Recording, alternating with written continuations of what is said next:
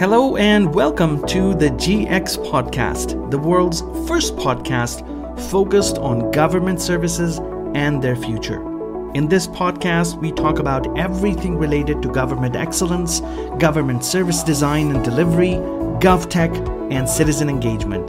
Join us for insightful interviews and conversations every month. Visit us online at gx.ae. Hi, and welcome to this episode of the GX podcast. I have with me Cevat Yerli from the Tomorrow Foundation. Cevat, welcome to the GX podcast. Thanks for having me. It's a pleasure. Cevat, you are an expert in the, in the gaming world, and you have such an amazing background when it comes to developing video games, uh, looking at the ecosystem, and we're doing a lot. The metaverse is coming, virtualization is coming, virtual the, the whole world of virtual is happening. Yeah. Is this really happening? Are we in an era where we could use these things in government? Yes, so, um, so video games have been always about digitally manifesting our human nature, right? It's, it's about being playful.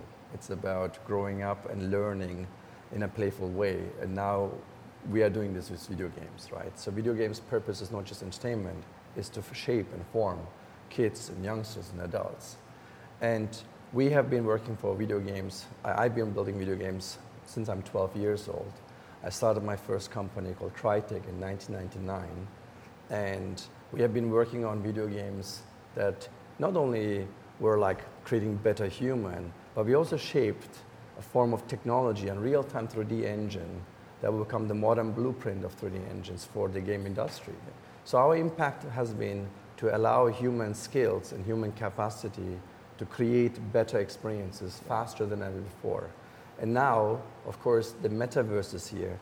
And when you think about the metaverse, what is the metaverse, right? It's, these are virtual worlds where people come together to interact. And the closest analogy to that is the natural industry uh, that emerged natural behavior in the industry of gaming, yep. right? Yep. The game industry, people came together always to interact. and so, what we are focusing on is bringing this to the metaverse for real people, as mm-hmm. we call it, the Internet of Life, where real people can meet in virtual spaces. And that can be used, for example, for the benefit of the governments and businesses and mm-hmm. organizations, society at large can meet face to face. Governments can provide government services now in the metaverse of the kind that we do with real people yeah. and have a government agent serve a citizen the right kind of topic and having body language and facial expressions yeah. at the same time. Yeah. So in terms of so there's two parts to this whole evolution and when you you know, fast forward to the future, you're looking at hardware development, of course, right? Hardware yeah. and hardware technology supporting the metaverse or the, the virtual worlds. Yeah. And you're looking at software. But yeah. the most important one is the adoption by governments to these technologies, right? Correct. How, how do you think governments should go about it? Or do you have, have you seen any breakthroughs in, in any government across the world trying to push the envelope a little bit? Yes, I, I mean, Dubai, the government of Dubai is actually at the forefront of this. Uh, and in the, in the relationship of the Internet of Life, we have our first leading customers are the Prime Minister Office of, uh, of, of, the UAE, yep. the Ministry of Health and Prevention of UAE, mm-hmm. uh, also Emirates Health Services. So what we are what we are doing there is to bring this unique approach of the metaverse that's accessible to everybody citizen of UAE can reach the government services from all over the world now.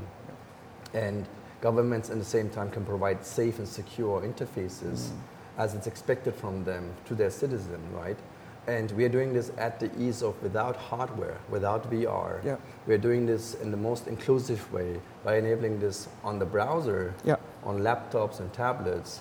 At one click away, yeah. you're able to meet and yeah, get your government services across the world. Mm. So this is happening real. Yeah. And governments, as long as they can serve citizens face to face, I think the Internet of Life and the metaverse is here to stay yeah. and allows governments to provide an unbelievably rich and, and beneficial mm-hmm. experience. Mm-hmm at the comfort of anywhere Yeah. for, for a citizen. So, so thank you. That's, that's, that's so incredible. So you're saying that now we've stopped using, in some cases, the bulky hardware. So you could, you know, have a, a service delivery center of some kind where a citizen walks in, they have to maybe renew some service or do whatever interaction they need to do with government. Correct, correct. And potentially, there is that element of a virtual assistant that can assist them.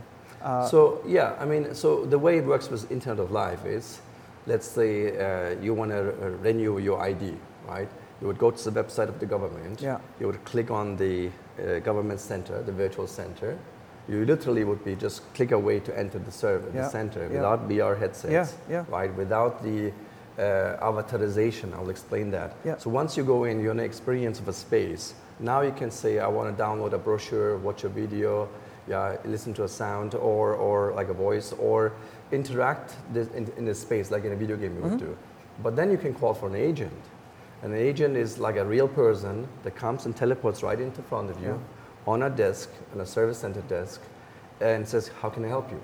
Like real life, not virtual. It's a virtual twin of a real person, Yeah. i.e., it's a video based, mm. it's real life, it's real identity, right? And you are also real when you enter by transporting you through the webcam Yep. into that space. Yep. And now you have a face to face discussion. Once you're done with that deeper emotional connection, which allows for conversational to happen as opposed to avatars, Mm-hmm. which takes away of a lot of the communication that happens in your body and your face, right? 93% of communication actually is non-verbal, Yeah. right? So when you're in an avatar, you're like at 83% minus, like you are like 10% of, Yeah. of the communication before Yeah. you say a word. Yeah, yeah. And so we are overcoming these obstacles of by being inclusive, by being accessible, by being real, real people. We are making this the most practical and comfortable solution for the governments. That's incredible. What do you foresee as the next five to 10 years being in the government services domain when it comes to adoption at a mass scale? What do you see? What should happen? Well, if you ask me, all governments in the, wor- uh, in, in the world should provide their citizens services that can be experienced through a one-click away portal teleportation experience that could be on laptops, mobile phones, and tablets. And later, when the devices are more convenient to use over like uh, lightweight glasses or maybe contact lenses, this could be also virtual reality hardware. Yeah. But today, 3 billion people have the devices necessary to go into that internet experience already now. Yeah. So I think that should happen because the more this happens, implicitly governments contribute to a better planet, empowering the citizen from everywhere to be able to do this Yeah. And create eventually to a better outcome, Yeah. right? And so what I mean is when governments are doing that, they save on carbon emission, the travel time for the citizen Yeah. to go to a government center, right? So they contribute to a better world just by offering that great service. Excellent. Cevat, thank you so much for your time to be with us uh, and for our audiences on the GX My pleasure. podcast. A My lot pleasure. more about Cevat at the Tomorrow Foundation. Do you have a website we could visit? Yes, it's called tomorrow.com, tmrw.com. Tomorrow.com. Thank you so much, and uh, we wish you a great time here at the World Government Summit. Thank you so much. Thank Thank, you. you. Thanks for having me. Thank you. Thank you.